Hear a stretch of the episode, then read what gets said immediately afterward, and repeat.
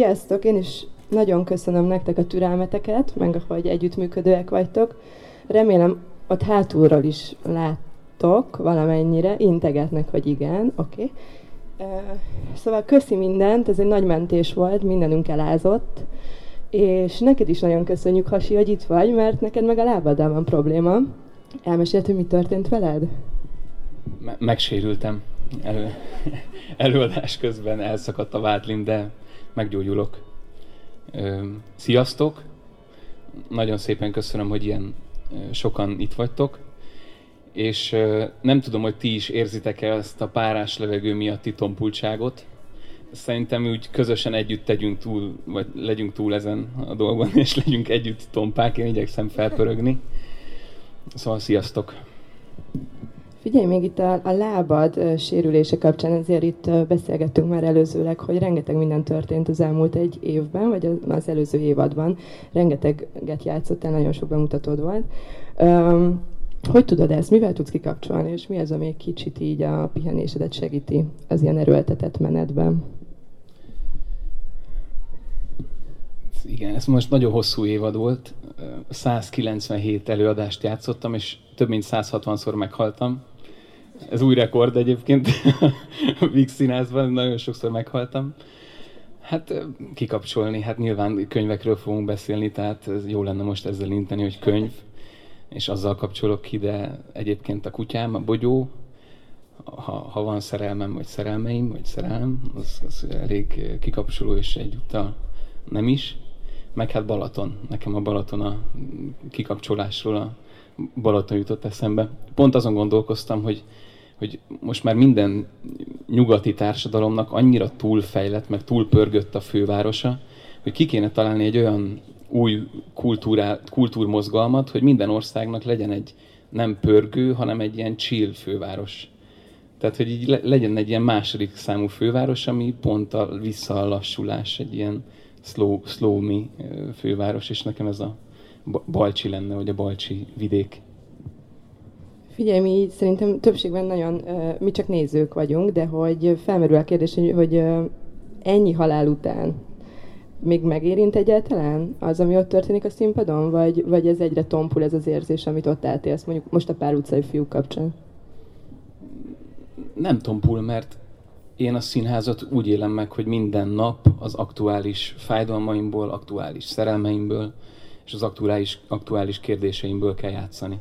Tehát nem az van, hogy én eljátszottam 167-szer Nemecsekernőt ugyanúgy, hanem 167-szer haltam meg valamiért, amiben én aznap hittem. És azt éreztem, hogy aznap nekem azért érdemes meghalni. Vagy eljátszottam 40-szer Rómeót, és ne, nem mindig ugyanabba a Júliába voltam szerelmes, hanem abba, aki nekem aznap a Júlián volt. Ebből nem volt sok. és tehát nekem a színház az na, épp ettől lesz nagyon jelen idejű, és hogy ha, amikor egy színész azt érzi, hogy nem, nem tudja már így csinálni, akkor kell valamit nagyon intenzíven váltani. Erről is beszélhetünk majd. Na de térjünk vissza tényleg ez a Margo Extra című sorozat, ahol arra az a célunk, hogy nem írókkal és nem irodalom közeli emberekkel beszélgessünk nagy olvasmányélményekről és fontos szerzőkről, és próbáltalak elképzelni az utóbbi napokban, amikor készültem kamasznak téged, és hogy valahogy én arra, vagy az van a, a szemem előtt, hogy nem egy lázadó kamasz voltál, aki tombol, hanem sokkal inkább egy érzékenyebb, csendesebb kamasz voltál, és itt nekem valamiért teljesen evidens, hogy könyv van a kezedben. Ez, ezt jól látom? Nem. Abszolút, abszolút rosszul látod. Pont kamaszkoromban váltak a szüleim, és ez nyilván sokan vagytok így, ez nagyon megterhelő esemény. És kötelező olvasmányokból semmit nem olvastam. Tehát a nagyapám megvette az összes létező egri csillagok kiadást, de már saját kezével rajzolt bele illusztrációkat, pedig borász de nem tudtam nekivágni. Aztán később sokat bepótoltam, de nekem a, a Darren Sham vámpír könyvek hozta meg a kedvemet az olvasáshoz de abszolút nem, nem voltam az előtt olvasó kamasz. Most sokat, sokat mes- meséltem már máskor, meg máshol a kamaszkoromról, és már kicsit unom magamat, de mondjuk arról szívesen beszélek, hogy az első ilyen olyan könyvélmény, amikor én rájöttem, hogy én össze leszek kötve a könyvekkel, az a Tajtékos napok volt, Boris Vian, nem tudom, hogy ki olvasta. Engem az, talán lehet, hogy színész se lennék, ha nincs a Tajtékos napok, és az ahhoz kapcsolódó energiák. Na de erről kicsit még mesélj nekünk, hogy mi az, amikor a kezedbe vetted a tajtékos napokat, elolvastad, és mit éreztél? Mi az, ami miatt az annyira megszólított, hogy utána azt mondtad, hogy oké, okay, akkor ez az irodalom, ez, ez érdekes lehet számodra?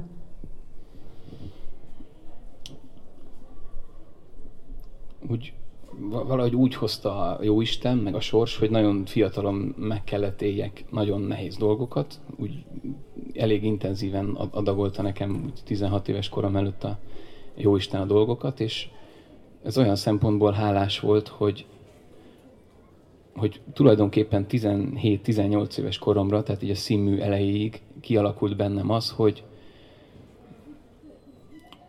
hogy nekem fontosabb lesz a, tulajdonképpen a hitem, vagy egy láthatatlan dimenzió, mint amit én most magam körül látok, mint ami körülöttem történik de ez nyilván nagyon szépen és hangzatosan hang, hangozhat, vagy naívan, mert az, én mindig letértem erről az útról. Tehát az én szememben van három állapot, és ezeknek a kavarodásai, és bocsánat, hogyha közhelyesen beszélek, de most ezek forognak a fejemben, hogy van a, az, ál, az, amikor alszom, az álmaim, van a mókuskerék, amikor élek a mai Budapesten, és pörög a dolog, és nem tudok körbenézni, és nem tudok a jelenben lenni, és van egy ilyen extázis állapot, egy ilyen nagyon hirtelen jelen idejűség, amit akkor érez az ember azt hiszem legjobban, hogyha szerelmes, vagy ha olvas egy jó könyvet, lát egy jó filmet, lát egy jó színdarabot. És ez az jellemző rám, hogy mindig elfele, nem veszem észre, hogyha kiesem ebből az extázis állapotából. Mindig csak azt veszem észre, hogy hopp, most belekerültem. És ahogy figyelem a tanítványaimat, vagy a színésztársaimat, azt hiszem ez a legtöbb emberre jellemző, hogy ez egy szerencsére nem megtanulható állapot, hanem újra és újra előkeresendő állapot. És uh, nyilván én ezért foglalkozom színházzal, mert ott nagyon, ezt nagyon megkapom. Nagyon-nagyon sokszor találkozom ezzel, és nem, önző, nem feltétlenül önző módon, hanem csapatban. És a Tajtékos Napok volt az első olyan könyvélmény, ami engem kihúzott térből és időből, kihúzott a mókuskerékből, és rájöttem, hogy nekem most elég az, ami itt van. Elég az, hogy én ülök, hogy én vagyok. Mert az az, az, az érzetem, hogy most minden a körülöttünk azt súlykolja, hogy nem elég, ahol most tartasz. Nem elég, ahol vagy. Egyel tovább kell menni, egyel többet kell írni, egyel többet kell játszani, egyel többet kell adni és kapni, és olyan Szóval itt volt az első olyan élményem, amikor azt éreztem, hogy nem, most nem kell tovább menni. Most itt vagyok én ezzel a könyvvel, és, és tulajdonképpen amikor azon gondolkoztam, hogy mit mondhatnék én kb. fél dilettánsként az olvasásról, meg a irodalom élményemről, akkor pont ezen gondolkoztam, hogy milyen jó lenne valahogy ezt szépen átadni nektek, vagy szépen megfogalmazni, hogy, hogy, az, hogy, hogy engem az irodalom zökkent vissza ebbe a, az állapotba sokszor. És már uh, felmerült többször a Biblia, meg a hit, és tegnap Weiser Alindával beszélgettünk, és ő azt mondta, hogy ha egyetlen könyvet vihetne magával egy lakatlan szigetre, ez a Biblia lenne. És még azt is hozzátette, hogy ő jegyzetelt a saját Bibliájába, mert rengeteg kérdést vett fel az, amit ő olvas, és egy-egy szituációban nagyon sokszor kérdőjelezte meg azt, ami le van írva, nem a tényeket, hanem hogy miért történt ez, és miért úgy történt. Neked mi volt az első ilyen élményed a Bibliával? Te végigolvastad?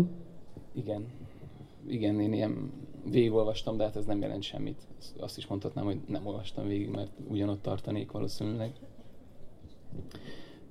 Mm. Én is jegyzetelek, tehát ilyen könyvbe kihúzós, melléírós vagyok, de csak az, mert rettenetes a memóriám. De amikor Anna megkérdezte egy hete, hogy mik a legnagyobb könyvélményeim, így semmi nem jutott eszembe, olyan volt, de semmit nem olvastam volna, egész életemben rettenetes volt. Hát, Biblia nehéz kérdés, mert én nagyon hívő embernek tartom magam, ugyanakkor nagyon bűnös embernek is tartom magam, és a Biblia azért baromi nehéz, mert tulajdonképpen egy megoldás lehetne.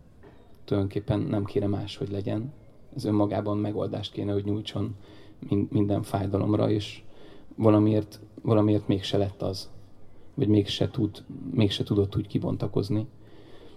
És most nem akarok egyből nagyon mélyre menni, és lehet, hogy nem is tudok, de talán talán azért szép, hogy a Biblia nem, nem megoldás, mert a Biblia az szavak. Mindenképpen szavak.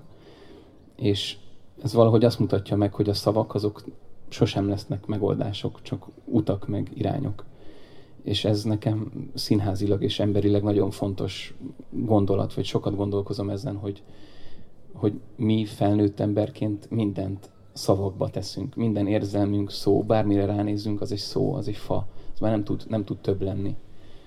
Úgy be, beszűkít, beszűkíti a valóságunkat ez a, az, hogy szavakba kommunikálunk. És közben pedig, hogyha látunk egy egy-két éves gyereket, aki ugyanúgy ismeri a fát, de nem tudja, hogy fának hívják neki, neki még nincs ez a szavakba szűkített valóság. És tehát a Bibliáról igazából ez jut eszembe, hogy minden benne van, ami, a, ami az út végéhez kell, vagy az, vagy, vagy az úthoz kell, de még, még önmagában ez, hogy ez van, maga a szavak, az nem, nem lett elég, és nekem, tehát ez, ez, erről tudnék beszélni, vagy ezen, ezen gondolkodnék.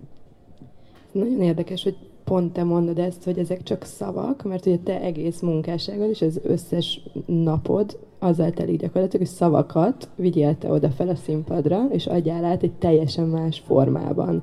Egy kicsit avasd be minket, hogy ez hogyan történik, amikor először megkapod a szövegkönyvet, abból hogyan épül fel a szerep, amit te utána eljátszol, és ami minket utána megérint, és valószínűleg jól csinálod, mert elég sokan vannak itt.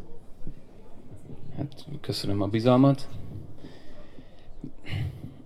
Kapok egy szövegkönyvet, van egy olyan Thomas Mann sor, amit én nagyon szeretek, hogy a világ azért van tele kimondott szavakkal, hogy alattuk jobban elrétőzhessen az elhallgatott tulajdonképpen a színpadon ez a munka. Ott vannak kimondandó szavak, és meg kell tudjam, meg kell fejtenem, hogy mi alatta az elhallgatott. És ez a színpadnak a varázsa, hogy ott nem az a fontos, hogy milyen szöveget mondasz, hanem mit tudsz betenni mögé. Mert ha én most azt mondom neked, hogy fa leszek, ha fának, fának vagy virága, az lehet, hogy nincs hatással, és nem történik meg. De ha szerelmes vagyok beléd, és ugyanezt a mondatot el tudom úgy mondani, akkor ez hirtelen hatni kezd.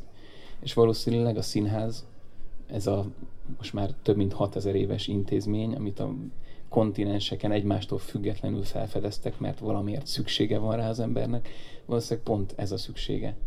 Hogy mert meg valami olyat lát, amiről nem tud beszélni. Pedig szöveg, szöveget lát, de még, mégiscsak ezt. Szóval ez, ez, a, ez a feladat a szöveggel, hogyha, hogyha játszom. Ha pedig, ha írok, vagy szövegkönyvet írok, akkor meg pont fordított. Tehát megkeresem az érzetet, és amikor én ezt érzem, akkor miért nem ezt mondom? És, és, a, és a legizgalmasabb dolog például egy, egy rendezőnek, amikor, vagy egy dramatúrnak, vagy egy írónak, hogy a színésznek felfejteni, hogy mi van a, mi van a szöveg mögött. Most pont van egy színiskolánk, a Stalker Suli néven fut, és pont most óráról jövök, a Vörös Sándor vizsgája volt a gyerekeknek, amit az Zoltán Áron nagyon jó barátom csinált nekik, és nagyon szép és fontos lett, és örültem, hogy láttam.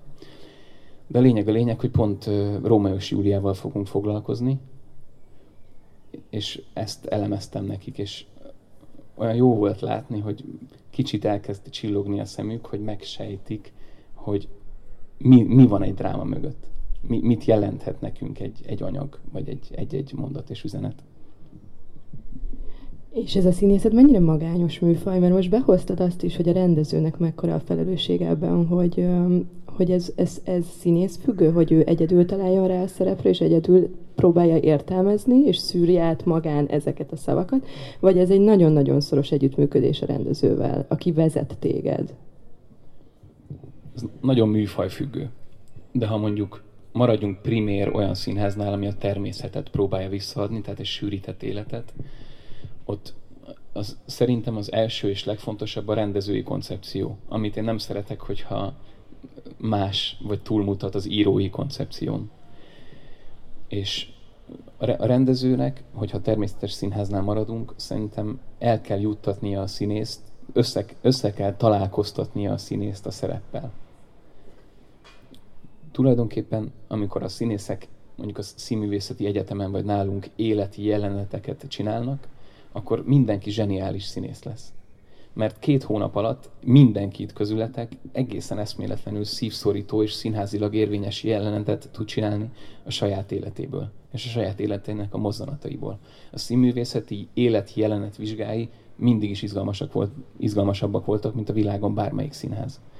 És tulajdonképpen a rendezőnek ez a feladata, hogy ezt az életjelenet hangulatot, amikor én megérzem, hogy ő nem egy szerepből beszél, hanem ő az életéről beszél, akkor megérzem, hogy Rómeó nem azért fut most a kriptába, mert ez a szerepe, hanem megérzem, hogy ennek a színésznek megszűnt az életének az értelme. Most már meghalhat, mert, mert elvesztette azt, ami, ami, amiben egyedül hitt. És ez a, ez a rendezőnek a feladata, rengeteg feladata van, de most felületesen elmondva, ezt a találkozást kell, hogy végbe vigye. Te egy könnyen alkalmazkodó ember vagy? Vagy hogy egy kompromisszumkész ember vagy? Elfogadod a vezetést? Ezt ne, nem tudom így mondani. Régen nagyon nem. Tehát a színművészetén abszolút nem tudtam elfogadni. Évekig most meg igyekszem nagyon hamar közös nevezőre jutni a rendezővel. Tehát az velem nem történik meg, hogy egy hétnél tovább próbálunk, és még vannak kérdések. Nekem a legjobb barátom a ifja Vinyánszki Attila, aki tulajdonképpen testvéremként szeretem, és állandó alkotótársam.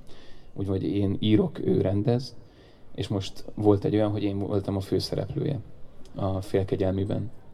És ez egy iszonyatosan izgalmas találkozás volt, hogy egy olyan, olyan anyaggal dolgozunk, én színészként, ő rendezőként, amely mindkettőnknél sokkal több. Tehát szám, effektív, ha minden porcikánkat belepréseljük, akkor se tudjuk, tudjuk majd felfejteni, és csak kérdések lesznek a végén, és tehát vele éppen ezért nagyon sok konfliktus volt, mert a válaszok sokkal könnyebben találkoznak, mint a, mint a kérdések, és ezért ez egy nagyon-nagyon izgalmas dolog volt, de talán erről csak hosszan tudnék világosabban beszélni, és ezért inkább ezt hagyom. Hát térjünk vissza az olvasásra, mert hogy még egy dolog felmerül ezzel kapcsolatban, hogy mondtad, hogy írsz is. Te tudsz csak olvasóként olvasni? Megy még az, hogy, hogy kikapcsolásból és úgy olvasol, hogy nem az jár a fejedben, hogy te hogyan írnád mondjuk át, hogyan nyúlnál hozzá, hogyan, hogyan írnád át egy, egy színpadi művé mondjuk? Ha, ha megérzem, hogy ez lehet színpadra adaptálni, akkor egyből elkezdem úgy figyelni, hogy ez hogy lehet adaptálni. De ez ritkán, ritkán fordul elő és abszolút csak olvasóként veszek részt a jó könyveknél. A rossz könyveket azt mint hogy mindenki más 20 oldal után nem, nem tudom tovább olvasni. Tehát nem vagyok az a típus, aki csak azért is végigolvasom.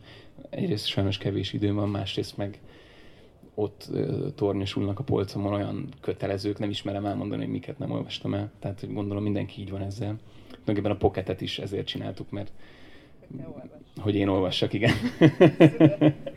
igen elég jól sikerült azért. Figyelj, hogy, hogy nagyon érdekes, mert hogy, hogy a legtöbbet, amikor beszélgettünk és készültünk erre a, erre a beszélgetésre, akkor prózát, prózáról beszélgettünk, viszont hogy nekem teljesen evidens, hogy egy lírai alkat vagy, és akkor itt bejön nyilván József Attila, és az az est. Hogy ehhez mekkora bátorság kell, hogy te hozzányúj mondjuk egy József Attila életműhöz?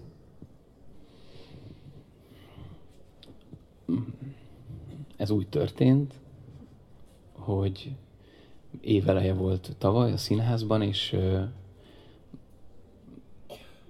úgy volt egy olyan tapasztalásom az életben, amit azt hittem, hogy már túl vagyok rajta, és hogy nem, nem történik meg velem még egyszer. És még egyszer megtörtént, és ez rengeteg uh, kétséget, uh, kétségre adott okot nekem, és nagyon rossz állapotba került a lelkem és ilyen senkiházi módon rátaláltam József Attilára, mint ilyenkor tehát mindenki, és így olvastam, és hirtelen valami nagyon, nagyon közelinek éreztem, de meg se fordult a fejembe, hogy én foglalkozhatok vele. Ilyen szinten. És aztán jött a, ez a, a MeToo kampány, ahol a, a Marton László, aki az én osztályfőnököm volt a színműn, és a, a mesterem a mai napig, őt, őt is elkaszálták a, a bűnei miatt, és egy nagyon érdekes tapasztalás volt ez számomra, mert hiába vannak bűnök, szerintem egy művészembernek a leges legfontosabb feladata, hogy azt hirdesse, hogy mi egyek vagyunk, és próbálja, próbáljon a megbocsátáshoz, vagy, a, vagy az a megbocsátás felé keresgélni, a felé kérdéseket feltenni. És én láttam, hogy a mesteremet a bűnei miatt kivégzik, és azon gondolkoztam, hogy ha, ha a MeToo kampány száz évvel ezelőtt történt volna, akkor Molnár Ferencet egyből elkaszálják, tehát ő lett volna az első, aztán Adit, Kosztolányit, Karintit, József Attillát, és szépen sorban ezek a nagy nevek kihullottak volna, sokkal csúnyábban, mint, mint Marton. És egyáltalán nem megvédeni akartam a, ezeket az embereket, és nem is, nem is tartom őket bűntelennek, de azt gondolom, hogy nekem emberi kötelességem volt az, hogy megmutassam, hogy az ember összetettebb. És József Attila azt hiszem úgy ugrott a vonat elé, hogy, hogy nem szerette senki. Úgy, ahogy kellett volna, de az biztos, hogy nem érezte azt, hogy őt bárki szereti. És ami talán ennél neki még fájóbb, hogy nem érezte azt, hogy bárki érti és szerettem volna csinálni egy olyan előadást, amiben megmutatom az ő összes bűnét, párhuzamosan nyilván az enyémeket is, az ő életébe bújtatva, és a végén azt a hatást akartam elérni, hogy azt mondják a nézők, hogy Attila, nem haragszunk. Fogd meg a kezünket, és gyere, menjünk együtt tovább, vagy próbáljunk meg valamit építeni. És amikor ez a gondolat összeállt a fejemben, akkor még mindig nagyon lent voltam, és Eszenyi Enikőnek elmondtam, hogy nekem ez a véleményem az ügyről, és anélkül, hogy komolyabban felszólalnék, vagy mondanék, mert ez nem is tisztem, és, és fiatal vagyok még, hogy én nálamnál okosabb és nagyobb emberekkel szembe menjek ilyen, ilyen kérdésekben, de azt mondtam, hogy szedjen ki, légy szíves a bemutatókból, amik akkor jönnek, mert lelkileg úgyse tudnám megcsinálni, és hadd foglalkozzam ezzel az embernek az életével. És akkor volt fél évem, hogy, hogy feldolgozzam az ő életét, és mind, minden, tehát mindent beleadtam. Én nem, tud, nem tudtam volna közelebb jutni, és ezért azt éreztem, hogy megengedhetem magamnak, hogy, hogy ezt bemutassam, vagy előadjam, és így, így alakult ki ez a szövegkönyv, előadás, rendezés. Ezek voltak a irányok. Azért azt gondolom, hogy amikor azt mondod, hogy neked nem tiszted ö, állást foglalni, azért az egyike vagy ö, a magyar kulturális életben azoknak a művészeknek, akiknek ilyen hatalmas rajongótábora vagy közösség van körülöttük, és hogy igenis, azért ez azt gondolom, hogy egy nagyon-nagyon nagy felelősség, hogy ami mellé te mellé állsz, akkor valószínűleg itt, itt tudsz egy üzenetet közvetíteni nagyon-nagyon sok embernek, nagyon sok fiatalnak, hogy ez mekkora teher neked, vagy ezen nem is szabad egyáltalán gondolkodni, mert akkor tényleg össze nyomna ez a súly? Hát én, amikor elvégeztem az egyetemet, akkor a Nemzeti Színházba akartam menni, de onnan elküldtek Debrecenbe, ahol ilyen statiszta szerepeket játszottam, aztán Rómeót, aztán a Víg Színházba jött a Pál utcai fiúk, ami nyilván egy iszonyat befutott sláger lett, és az, tehát valószínűleg tized, tizedennyien se ülnétek itt, ha nincs a pár utcai fiúk, én se ülnék itt, ha nincs a pár utcai fiúk. Tehát ezt mi, mondjuk a Wunderlich Józsi, vagy én, nem úgy könyveljük el, hogy ez a mi személyes sikerünk, hanem egy ügy sikere. Az ügy pedig a grund. Mert most élünk egy olyan inkább kelet-európai országban, ahol a pessimizmus és a, a negatív energia, a mindennek a negatív interpretálása az, sajnos ösztönössé vált. A hagyományon túlmutató ösztönös, ösztönösségig vált, és akik meg nem, akik meg nem ilyenek, azok, azok észrevétlenek, és nem ők sugároznak. És ezt mindenki érzi, de senki, senki nem merte mondani, senki nem tudta jól megfogalmazni, mert erről nagyon nehéz jól beszélni. És azt hiszem, hogy az, hogy a, a pár utcai fiúkban ki van mondva az, hogy grund, hogy nekünk van valami közös magyar kulturális gyökerű tanyánk, parkunk, ügyünk, ez most hirtelen összekapott ember százezreket. És ez egy nagyon jó érzés. És természetesen innentől kezdve nekünk ezt az ügyet nem szabad elárulni, sőt, tovább kell építeni. És nem közvetlenül kapcsolódó gondolat, talán megengeditek, hogy nekem például ezért nagyon fontos anyag a Rómeó és Júlia, mert ugye ott két szemben lévő párt, Montagu Capulet, folyamatos háború, folyamatos háború. Van egy Rómeónk, aki ezt nem érti. Ő nem beszél ezen a nyelven. Ő egy nyelven beszél, hogy szerelmes egy Róza nevű lányba. Van egy Júliánk, akit fog a törvény, de nem érti, mert ő csak van, és ő, neki ez elég lenne. És megismerik egymást, és hirtelen mind a kettőjük rájön, hogy mi az igazság, hogy mi a valóság.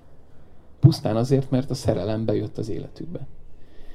És mi egy iszonyatosan hasonló helyzetben vagyunk most, 10-20 évesek, hogy körülöttünk van ez a egymás köpködése, felteszek egy 444 cikket a Facebookra, azt a 444-es és indexes haverjaim lájkolják, egy magyar időkös cikket, akkor azt a magyar időkös haverjaim lájkolják, és ez így van, és ez, ez, ez, ez számomra teljesen felfoghatatlanul eszméletlen, és, és pont ez a grund hívószó alatt nekünk most 10-20 éveseknek meg kell kötni a gatyamadzagot, és azt mondani, hogy na, itt van ez a szerelem, mint egy gyűjtőfogalom, mint egy elpusztíthatatlan, ösztönös érzés, nekünk ezen a nyelven meg kell, el kell kezdeni most beszélnünk. Egymáshoz, közösségben, többiekhez.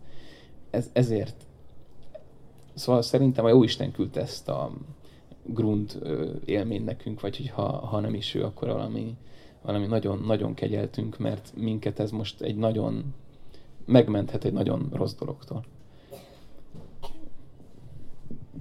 Most már annyiszor merült fel a szerelem szó itt, itt a padon, egy 25 perc alatt, hogy muszáj megkérdeznem, hogy, hogy volt olyan, amikor te nem voltál szerelmes? Nem. Ez nehéz, nehéz kérdés. Válaszoljak? Hát mindig szerelmes vagyok egy kicsit. és van, amikor meg nagyon szerelmes vagyok. De én most nem akarok a magánéletemről beszélni, de én olyan típusú ember vagyok, hogy nagyon sok mindenben be mondjuk szerelmes tudok lenni. Akár egy találkozásba, egy épületbe, és tényleg tudom azt érezni, hogy ki, ki lendít. De lehet, hogy még csak nem találkoztam a Júliámmal. Ezt nem, ezt nem fogom, ezt nem tudom, nem tudhatom. Hogyha már szerelem, akkor még egy kicsit a kamaszkorod, hogy uh, tuti, hogy írtál szerelmes verset, igaz? Szóval kamaszként az első szerelmednek biztosan írtál.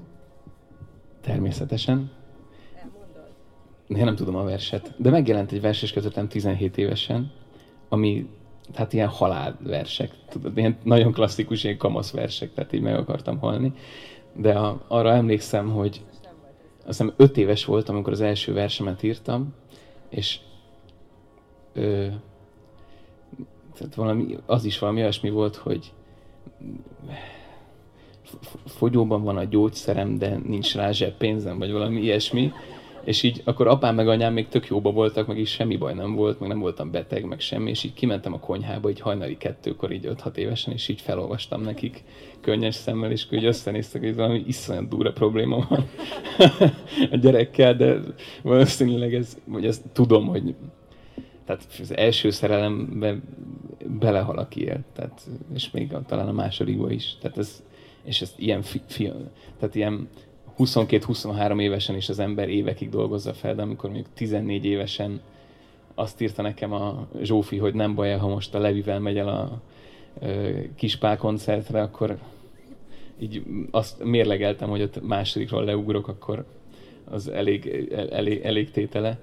De hát ez sajnálom, akivel ez nem történik meg igazából, mert ez visszagondolva nagyon, nagyon sok minden e-, ebből épül. Volt egy könyv, amit így tényleg utoljára mondtál, így teljesen, már, már végeztünk így a nagy megbeszélésünkkel, az a, az a halál, halál harcom, ugye az a címe a hat kötetnek, viszont az első és a második kötet jelent meg magyarul, azt tényleg mindenkinek el kéne olvasnia. Az elsőnek az a címe, hogy halál, a másodiknak az, hogy szerelem, és és uh, semmi másról nem szól a kötet, csak egy férfi, egy 40-es férfi, aki író, és elmeséli gyakorlatilag naplószerűen a mindennapjait, a családját, milyen az egy férfinak, amikor gyereke születik, amikor a feleségtől egy kicsit eltávolodik, hogy a karrier és a család uh, hogyan egyeztethető össze, hogy neked, te hogy találtál erre a kötetre, és mit adott neked? Ez egy hátborzongató könyv, mert szerintem minden jó érzésű ember, és akinek magával sok problémája van, az beleborzong ebbe a kötetbe. Nem tudom, mennyire ismeritek, hogy hívják az írót? Knőzgol. Knőzgol nevű író, 40 éves norvég csávó, feleség, gyerekek, és egyszer csak hoz egy döntést, hogy leírja, amit gondol. Ez egyszerűnek hangzik, de az utóbbi 5000 évben rajta kívül senki nem csinálta meg, és ez most, most derült ki hogy egy férfi 40 évesen hozott egy döntést, hogy leír, leírja. Azt hiszem el is vált, mind, tehát mind, mindenki kitagadta izé, de cserébe eladott tudom, 15 millió példányt világszerte, pusztán a gondolatokkal. És az nagyon izgalmas ebben a könyvben, hogy a cselekmény, ami mindig is a vezérfonál volt, vagy 99%-ban, abszolút a háttérbe szorul. És maga a gondolat lesz a cselekmény. És ez én az utóbbi időben sokszor vagyok ilyen helyzetben, hogy ki vagyok rakva emberek elé, hogy beszéljek. Vagy megkeres a nőklapja, hogy csináljon velem egy interjút. És nyilván az ember nem fog az árnyoldarairól nagyon mélyen beszélni, egyrészt meg nem akar, másrészt meg ez nem egy olyan műfaj, és velem megtörtént az, hogy egyszerűen azt érzem, hogy túl sok szép dolgot mondtam, nem, nem eléggé árnyaltam, túl fiatal is vagyok, van, amire valószínűleg jól ráéreztem, de mindegy, szóval most volt egy ilyen dőlés az életemben, ami nekem nem esett feltétlenül jól, vagy ezt rosszul fogalmaztam, inkább azt mondom, hogy nem éreztem egészségesnek, ami ezzel kapcsolatban történik. És azért is örülök, hogy most kicsit mondjuk irodalomról beszélünk, mert erről nem nagyon beszéltem, és így nincs bennem ez a rossz érzet. És nagyon büszke vagyok erre a férfira, erre az emberre, hogy meghozta ezt a döntést, hogy másik három milliárd ember helyett leírja azt, amire gondolunk, mert tulajdonképpen az, azért hátborzongató, mert nyilvánvaló, napnál világosabbá vált, hogy nem ismerjük egymás gondolatait. Soha. Soha, és, és hogy ahogy Pilinszki mondja, ez egy, az, hogy embernek lenni, az egy végtelen magányos műfaj ott igazán belül. Szóval, na, ez most megint csak hosszan tudnék róla jobban beszélni, de ez tényleg ajánlani tudom, mert torok, torokszorító ez a dolog. Hogyha neked lesz egyszer egy kamasz gyereked, akkor ö, szerinted melyik könyvet adod majd neki először oda, hogy mindenképp olvassa el? Hát visszacsatolnék a Darán vámpír könyvekre. Imádtam még 11 éves voltam, de összeset elolvastam egy nap alatt. Aztán pedig az Erland Lútól a Naív Szupert, nem tudom, hogy azt ismeritek-e, ez a Scholar kiadásban jelent meg, zseni könyv. Nagyon szeretném, hogy egyszer legyen pocketben is.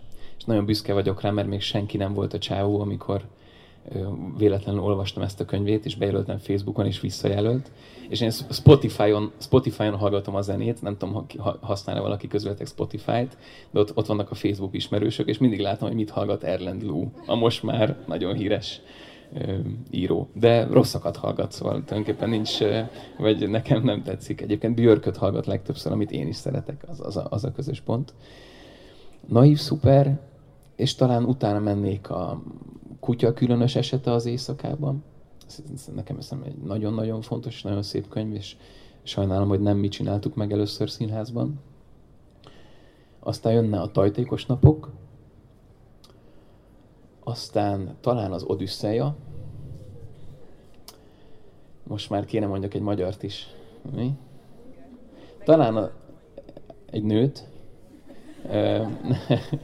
Bár nem, nem tudom melyik a PC sorrend, a magyar vagy a nő. Szentesi nézi a jelentkezőket. Hát mondanék egy, mondjuk attól függ, hogy fiam van, vagy lányom, vagy nem, most ezt nem tudom, hogy mondhatom-e így. Hát Ábel, Ábel a rengetegben, azt biztos mondanám. Például zseniális, hogy az Ábel a rengeteg, rengetegben, ben, ben, az Ábel kitölt egy áfás számlát. Ez annyira vicces, hogy, hogy ilyen, tehát hogy így.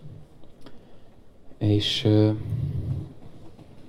nő, talán a Virginia Woolf Orlandót mondanám.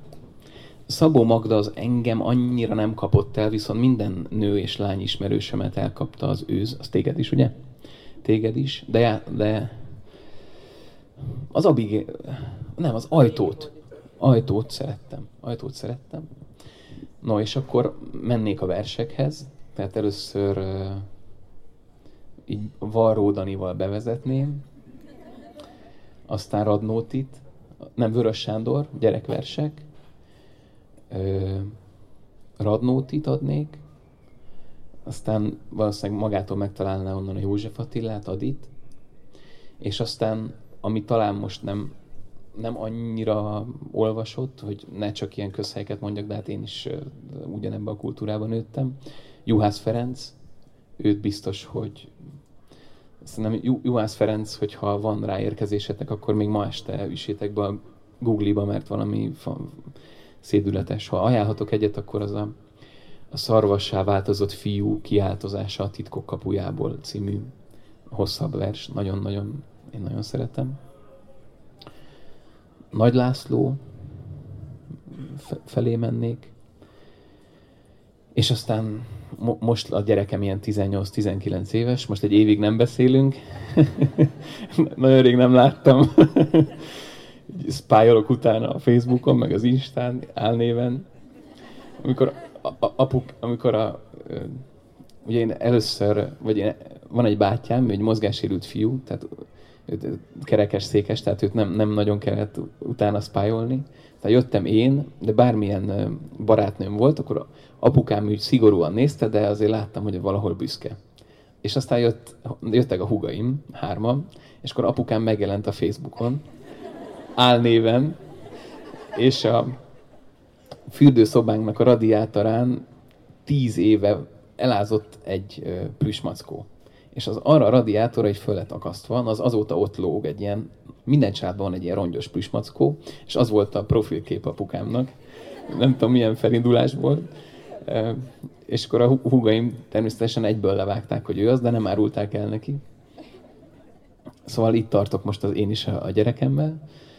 És akkor jönnének a, a Dostoyevskik, amit nekem nagyon korán adott oda apukám, de aztán legalább tudtam, hogy ezt majd újra elő kell venni, mert akkor még nem értettem. Ugyanígy alakult a Pilinszkivel, Vörös Sándornak a későbbi versei.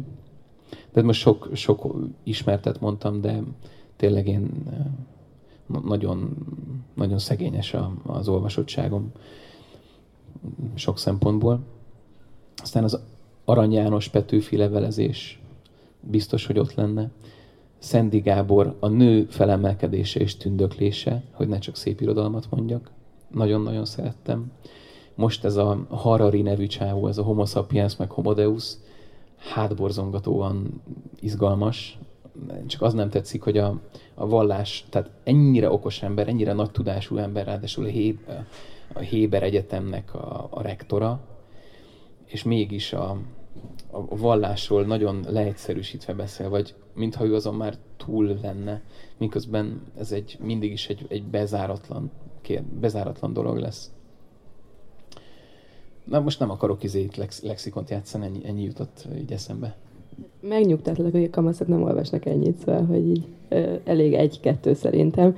De hogy ide visszatérve, hogy azt mondod megint, hogy a lexikális tudásod elég silány, és hogy és hogy nem tiszted erről beszélni, mégis azért itt van ez a Stalker csoport, ami visszacsatolva egy kicsit a Grund élményhez, meg a közösséghez, ami neked nagyon fontos, és akkor hatalmasat robbant pár hónapja a Pocket, ami, ami egy szuper dolog, ugye automatákból, ja, tényleg nektek biztos nem kell mondani, hogy mi ez, hogy automatákból lehet könyvet vásárolni. Ö, és itt két kérdésem is lenne. Az egyik az az, hogy, hogy mikor, mik, mikor robbant ez be ez a küldetés tudat, hogy te a kultúrával és az irodalommal szeretnél valamilyen szinten foglalkozni, és el szeretnéd juttatni olyanokhoz is, akik, akikhez lehet, hogy eddig még nem jutottál. Én most úgy látom a világot, hogy az emberek 99%-a reggel 8-ra bemegy dolgozni, délután 4-ig dolgozik valami olyat, amit igazából nem szeret, és aztán a pénzt elkölti Nike cipőre, Levi's gatyára, és a DM-be és a Tesco-ba a maradékot, és fizet egy albérletet, ami valaki másnak megy, és így megy körbe-körbe, és mint hogyha van az egésznek valami olyan hangulata, hogy egyszerre keresünk valamit. Ez az egész ország valahogy keresünk valamit.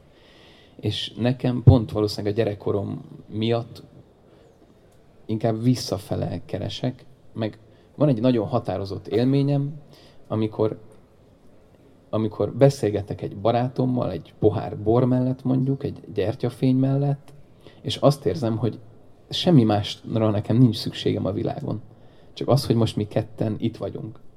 És azt hiszem, hogy ez az érzet, ez minden emberben előidézhető, viszont... Megáll?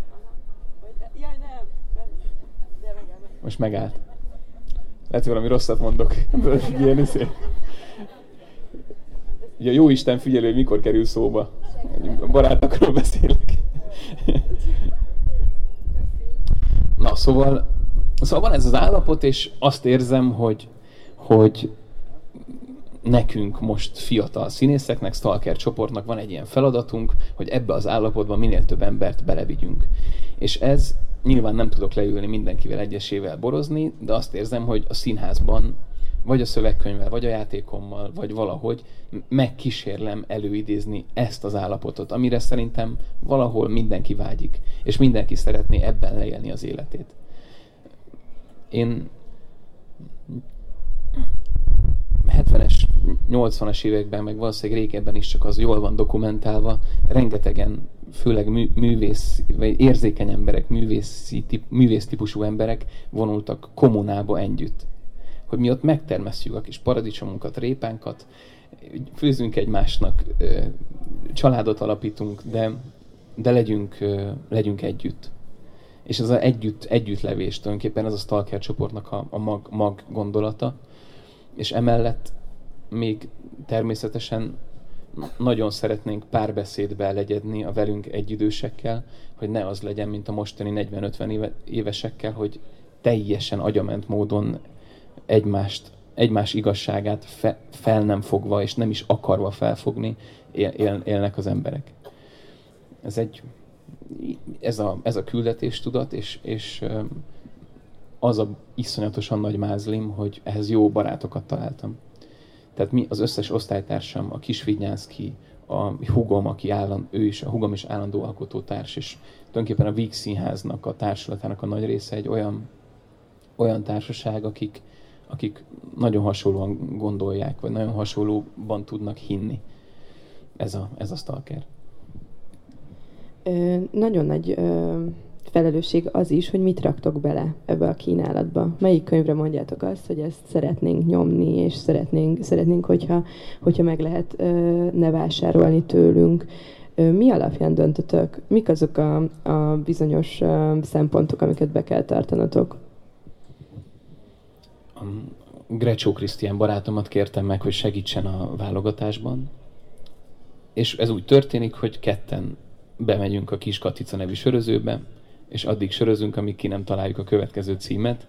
Nagyon primer módon, de igazából mind a kettőnk vitt 80-80 ajánlatot első körben, és akkor próbáltunk, ugye nekünk nagyon kell figyelni arra, hogy ne legyen jogdíjas a szerző, mert iszonyatosan nehéz most kiadóktól jogdíjat venni. Tehát most az időmnek a nagy részét azzal töltöm, hogy keresek olyan spanyol, orosz, orosz olasz, francia szerzőket, akik még magyarra nincsenek lefordítva, és keresek hozzá embereket, hogy nekünk fordítsák le, mert az az egyetlen esélyünk szint, hogy kortársat adjunk ki. Mert különben a kiadók rajta tartják a kezüket. De ez egy jó, jó játék, csak például sokan támadtak minket azért, hogy nem a, nincs női szerzőnk, de ez pont ezért történik, mert nincs jogdíjmentes női szerző, tulajdonképpen Kafka Margit volt az egyetlen, őt, őt tervezzük megjelentetni. Tehát ilyen sok nehézség van, de tulajdonképpen alappilléreket keresünk, és olyan könyveket, amik ki, kihúznak ebből a mókuskerékből, és ami miatt, ami, ami talán megszeretteti az olvasást. Meg, meg szerintem itt mivel olyan a műfaj, hogy ben van, befér a zsebedbe, és egyáltalán nem kényelmetlen, nem is érzed, hogy ott van, ezért nem is feltétlen a regényt nézzük egybe, hanem elképzeljük, hogyha, hogy mi, melyik az a regény, amit hogyha felcsapsz két megállóra, akkor valószínűleg belebotlasz valami olyanba, ami neked ki fogja, fel fogja tölteni a napodat, mint egy ilyen kis lelki töltő. Ez is, ez is szempont. És most május második felére ígértük az újraindulást, de most már egy nagyjából egy héten belül elkészülünk, és akkor újra fog indulni. És én most már a tizedik címig tudom, hogy, hogy mik, mik lesznek. Itt most már lesz szerencsére egy női, női szerzőt is tudtunk szerezni, és most már külföldi, külföldi szerzők is lesznek. Azért az irodalom és az olvasás is egy nagyon-nagyon magányos dolog. Mégis a közösségben gondolkodtok, hogy te tudsz egy olyan beszélgetést visszaidézni, mondjuk egy bor, bor és gyertya mellett, amiről már ezelőtt beszéltél, aminek a témája egy könyv volt? Hát természetes tízből kilenc beszélgetésem ilyen, vagy rákapcsolódik, vagy a színházra, vagy az irodalomra. Hát most, most a legközelebbi, ez pont a Homo Deus könyv, amit arról szól, hogy az ember most már lassan fog tudni embert csinálni, és kiváltja az Isten szerepét. És a Király Dani kollégámmal a Vix aki egy iszonyatosan érdekes gondolkodású ember, nagyon, nagyon nagyra tartom őt, és sokat adok az ő szavára.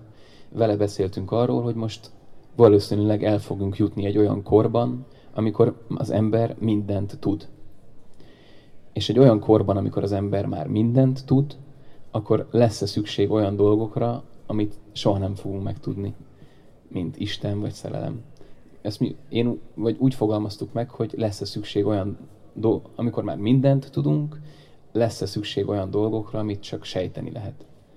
Például ez egy, ezt a Homo Deus inspirálta, de most a félkegyelmű kapcsán rengeteget beszéltünk erről, amit már említettem, hogy a szavak és a valóság viszonya. Karamazov testvéreket forgattuk most a Kisvinyánszkival együtt, vagy egyszerre. Rengeteg kérdést felvetett az, hogy, hogy az ember segíteni akar. És, és mit, és hogy azért akar segíteni az ember, mert maga miatt, vagy azért, mert szeretné a másikat felemelni ezek tulajdonképpen az életemnek a legfontosabb témái, azok mind, mind az irodalomból vannak kiemelve. Nagyon, ha nem is tudom, hogy én milyen ember lennék, vagy ki lennék, hogyha nincs irodalom. Ez biztos nálam, biztos ezt már sokan nagy filozófusok, gondolom a 19. században hosszan fejtegették, de iszonyú izgi. Nietzséről voltak Attival nagyon hosszú beszélgetéseink, az is ilyen tipikus ilyen bölcsész hangulatú színművészeti büfés beszélgetések. Tehát ez jó, ezek jó alapok. És mikor írsz?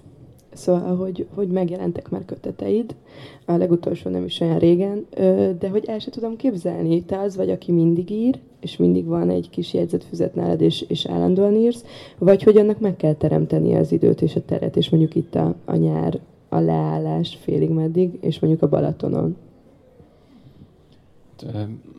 ha verset írok, az mindig van nálam egy jegyzetfüzet, és akkor majdnem minden nap kerül bele egy-két-három sor.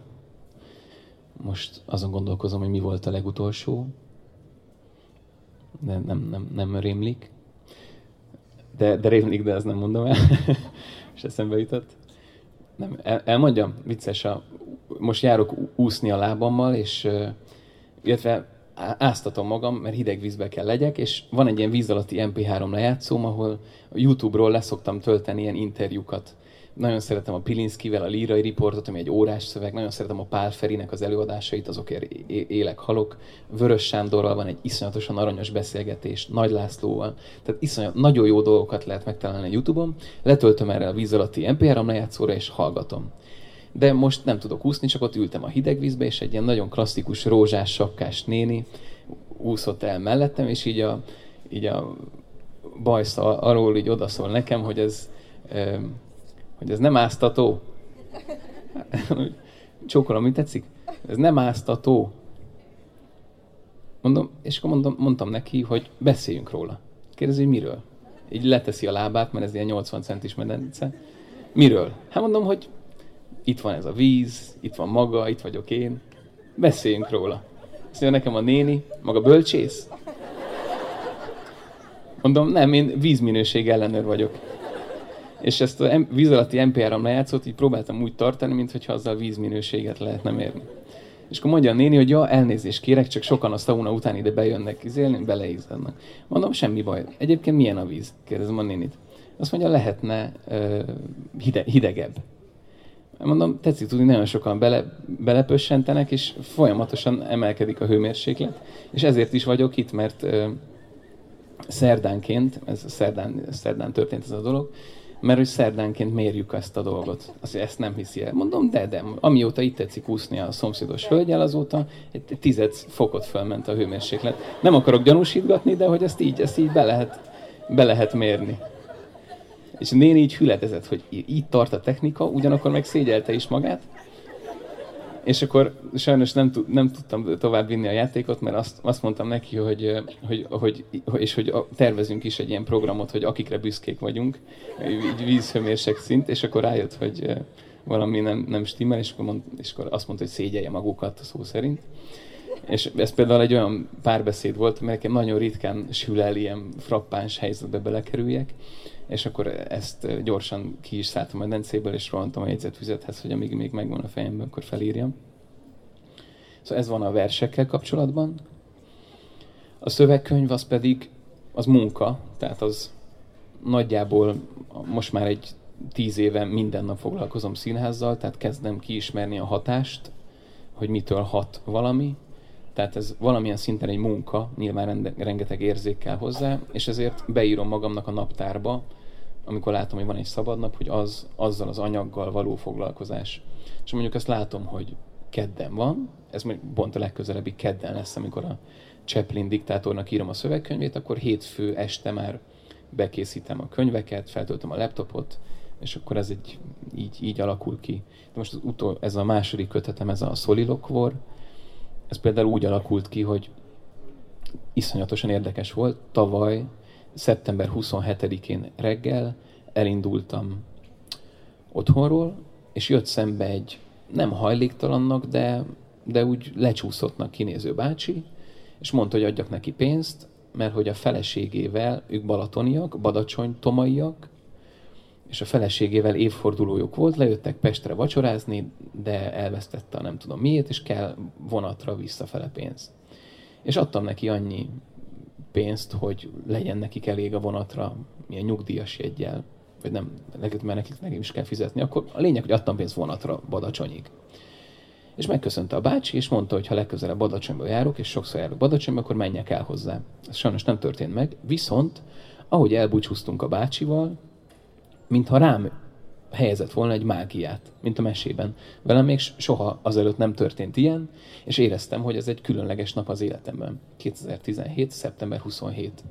És ez amúgy itt lakom, tehát innen egy köpésre, és a Károlyi kert mögött történt a dolog, és ott van a csendesnek az a kiülős része, a csendes társ nevű hely, és oda beültem, és az előző hét évben, amik nekem ezek az egy-egy sorok, ami jegyzetfüzetembe, számítógépbe, papírfecniken, a falamra fölírtam, összegyűlt, ezeket aznap elkezdtem összegyűjteni, és tényleg egy ilyen extázis állapotban késő éjszakáig dolgoztam, és kialakult a kötetnek a 99%-a egy nap alatt.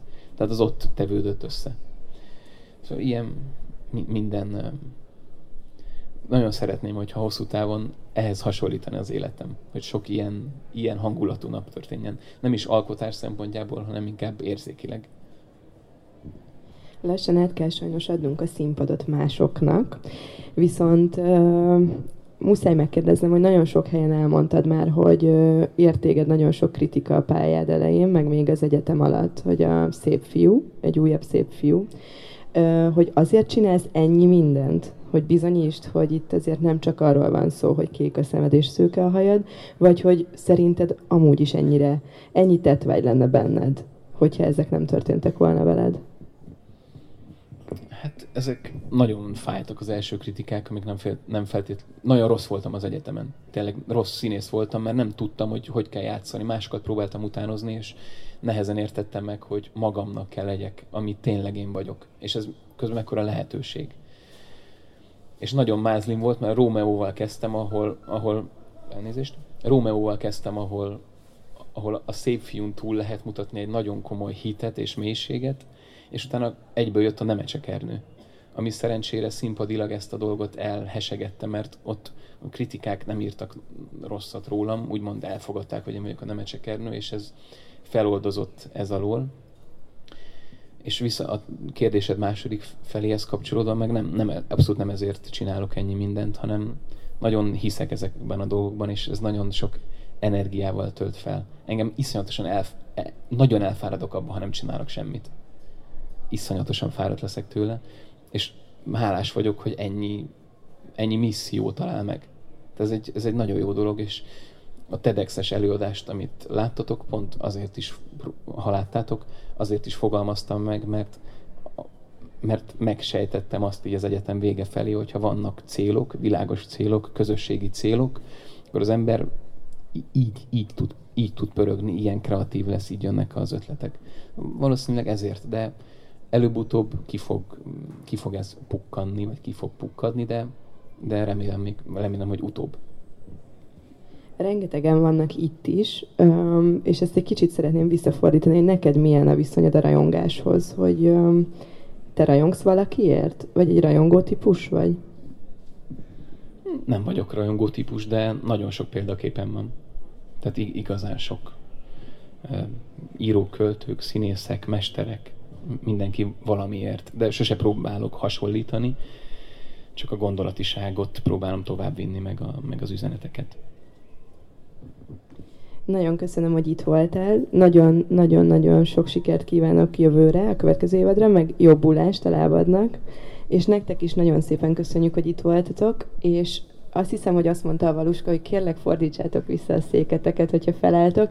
A következő program az Kemény István lesz. Azt hiszem, hogy ő fent lesz a fenti valamelyik teremben, és utána pedig az Esti Kornél zenekar beáll újra, és nyolctól kezd, úgyhogy maradjatok. Köszönöm szépen. Sziasztok!